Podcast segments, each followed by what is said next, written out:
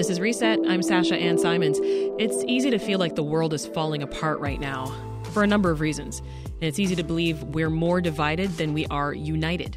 But there are people out there every day helping one another, even putting their lives on the line for complete strangers. Now, for more than a century, the Carnegie Hero Fund has recognized people throughout the US and Canada who've risked their lives to save others. The Pittsburgh based commission recently named 16 recipients of the Carnegie Medal, the highest honor in North America for civilian heroism. Now, Tony Rivera of suburban Bolingbrook is one of them. We sat down with him to talk about how he saved his neighbor from what could have been a deadly attack last spring.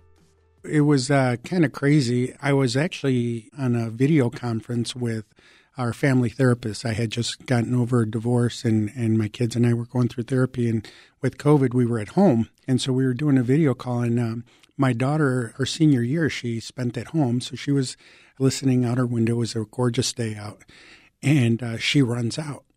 And I'm like, okay, you know, what's happened? One of her friends is doing something goofy outside because she just ran out screaming. I, I wasn't paying attention. Yeah. And then she comes back and is like, Dad, Dad, the neighbor next door is getting attacked. Please call 911, call 911, come outside. And she runs back out with my son ahead of me. And so I go out and I hear her screaming, Get off of him, get off of him, get off of him. And so as I'm coming outside, we had cars parked in the driveway, and my two kids, Angelina and TJ, were there. And as I looked over them, I saw the son stabbing my neighbor. And uh, as I saw uh, the young man reach over and, and stab his dad in the in the ear on the side of the face, uh, when he went across there, I saw his arm was in a position that I can go, and so I jumped in and, and I grabbed his arm. I um, wow. I uh, disarmed him. I took the knife out, like I pushed his arm, uh, wrist and arm down, so he let go of the knife. And then I picked him up and I threw him on the side of the dad and, and, and held him while my daughter um, administered first aid. So the fact that there was a knife present, that didn't deter you at all? I didn't even think about it. Like, I, I just saw someone in danger and I, I wasn't just going to stand there and watch someone get stabbed. And there was blood already all over. He had been stabbed over I think total was 21 times uh, that he was stabbed. And this was the son stabbing, stabbing his dad. father. Yeah, and and and and you know it, it's it's a really tragic thing. So I didn't know my neighbor before then, right? We we kind of waved at each other, said hi. Really? Yeah, I'm kind of one of those. Uh, you know, uh, kind of secluded people, private. You know, I'd, I'd like to say hi. I'm, you know, smiling and wave, but I don't like to get into people's business. I'm one of those neighbors that just kinds my own.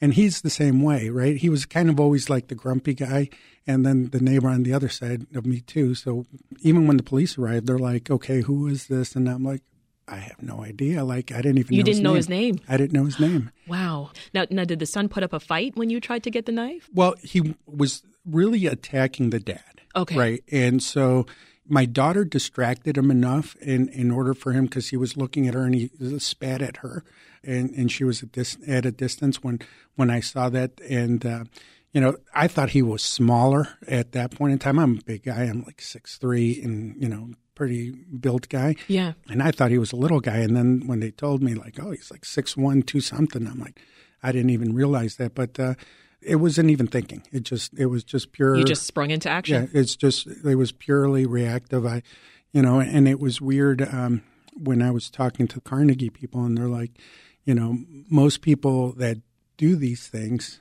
just react, right? They don't think about it, right? Either if you think about it, you're not gonna you're not gonna do that. But at the end of the day, you know, and and I say this honestly, like I I, I disarmed him. I'm, I'm that, but the true heroes here are my daughter Angelina and, and, and my kids. I mean, she heard his cries and she went and confronted this grown man by herself and she administered all the first aid. So she was holding wow. the towels and, and that and where he was bleeding until first aid came, which seemed like forever, right? I don't even know how long it was, but we were had our Tab in our thoughts. His name was Tab Martin, my neighbor.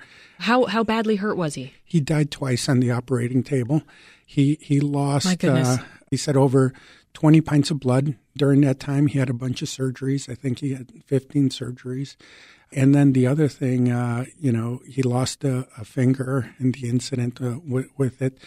So he was hurt pretty bad, and uh, he came back, and then he he said he was talking to detectives, and I remember the first day he got back from the hospital, he came over. He was uh, in pretty bad shape still, and we were so happy because it, it took me like a week just to try and find his wife's information so I can contact her.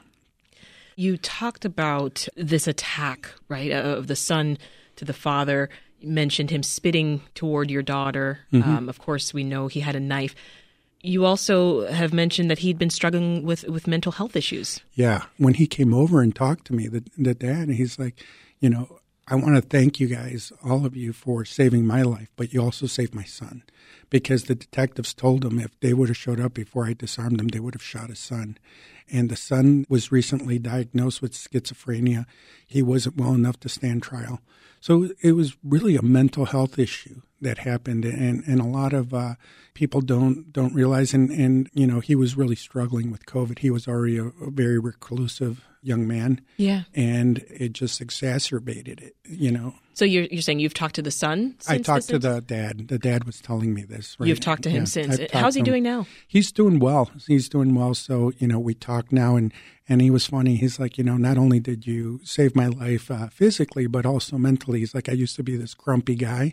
He's like, now I'm just happy. I'm living my life. I wave at people. I smile all the time. He's like, my demeanor is completely changed. Wow, what and, an impact this has had. Yeah, it it has, and and he's still struggling with. Um, forgiving his son, but he's working on that every day because he understands that, you know, it wasn't out of malice. Like, you know, the son, when he understands what he's saying, he's distraught about what happened. So yeah. it, it, was just a, a completely sad situation every way you look at it, right? And for me, the saving grace was that he survived. And I look at the impact it would have had on my children. And like I said, I'm more proud of him than anybody could be of their kids, right? They stepped in to the aid of someone in need.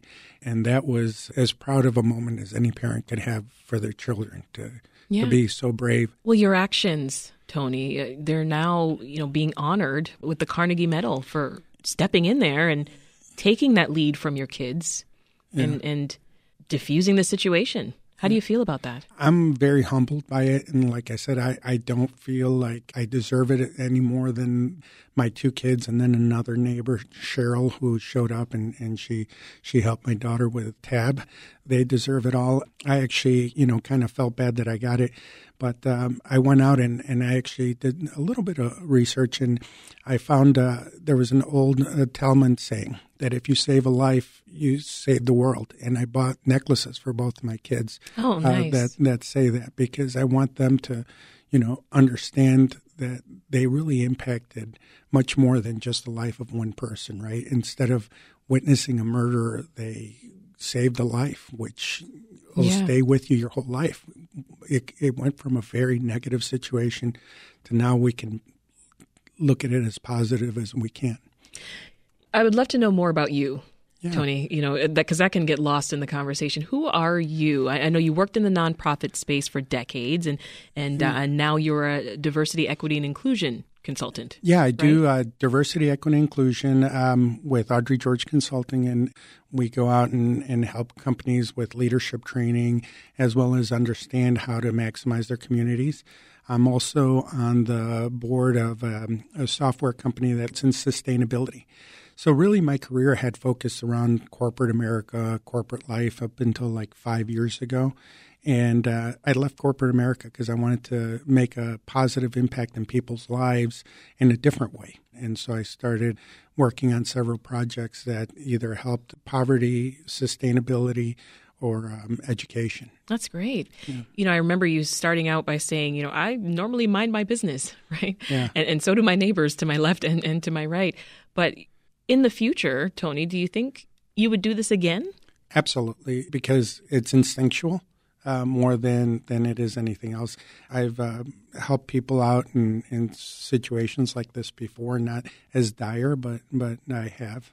There's no doubt in my mind, and I try and be a servant leader, right? Uh, and and so the greatest thing that you can do is to help others and I've always put everybody in front of me. And where did that spirit come that. from within you? I owe it a lot to my alopecia, and so I had alopecia since I was young. And uh, I was also an immigrant, so I came from Mexico. I was six years old, living in the um, Lakeview and Ravenswood Manor uh, neighborhoods here in Chicago. I didn't speak English. I had alopecia, and, and back then people were not really aware of what alopecia was. I was just a weird kid with patches of hair uh, on there. And so it, it, made me kind of tough in, in that, but also it gave me compassion for other kids that get picked on and bullied. Yeah. I would always, you know, protect them or, or try and stand up for them. Mm-hmm. And so, and I never shied away from, you know, a fight, you know, when I was a kid, because it was, it was like, that's the only defense mechanism I had. Yeah. I also hear that you already have in mind who you would like to present this uh, this award to you. Yeah, I do. Um, there's an organization that's very dear to me. That's uh, Rebecca Darr from the Wings organization, and Wings is is just an amazing organization that helps victims of domestic abuse. And they're the first ones in the state of Illinois that uh, looks at domestic abuse as a whole. So not just women, right? But they also help men that are in that situation. Mm-hmm. And this particular instance, you know, I asked Rebecca if she would present it to me because this is domestic abuse as well, right? It's within the home. And even Tab said, you know, he didn't know how to deal with his son's illness. So he was harder on his son, wanting him to do more, telling him, hey, you can't just lay around here and I can't just live with me forever. And so he didn't know that his son was schizophrenic at that time or, or had these larger mental health wow. issues. And so it, it, stemmed from there. So I thought it was fitting that Rebecca, uh, with the years of work that she's done with Wings, present this award for me. Now it's been more than a year mm-hmm. since that that traumatic day, you know, where you ended up helping save your neighbors' lives. I'll say lives. Yeah. What is life like for you right now? Well, you know, um, I am in the process of uh, trying to uh, figure out what my next steps are going to be. Really, you know, back if you would asked me when I was 28, I thought I was, you know, I owned my own business. I thought I was one of the most successful people out there. And uh, now I look back and I'm like, I didn't like that person I was back then very much. And so now it's more about finding out who I am and living my life with purpose because I think I have a lot of a lot to offer people as far as my knowledge, uh, my I'd work so ethic, too. and stuff like that. And um, I have a firm belief that you're where you need to be always. And and Yeah. there's there's that uh, higher power that calls you to do certain things, and I've never been afraid. So I love that. You're a good man, Tony. That is Carnegie Hero Award winner, Tony Rivera from Bolingbrook, Illinois. Thank you, Tony. Want more context on the top issues of the day? Find the podcast, WBEZ's Reset, wherever you listen.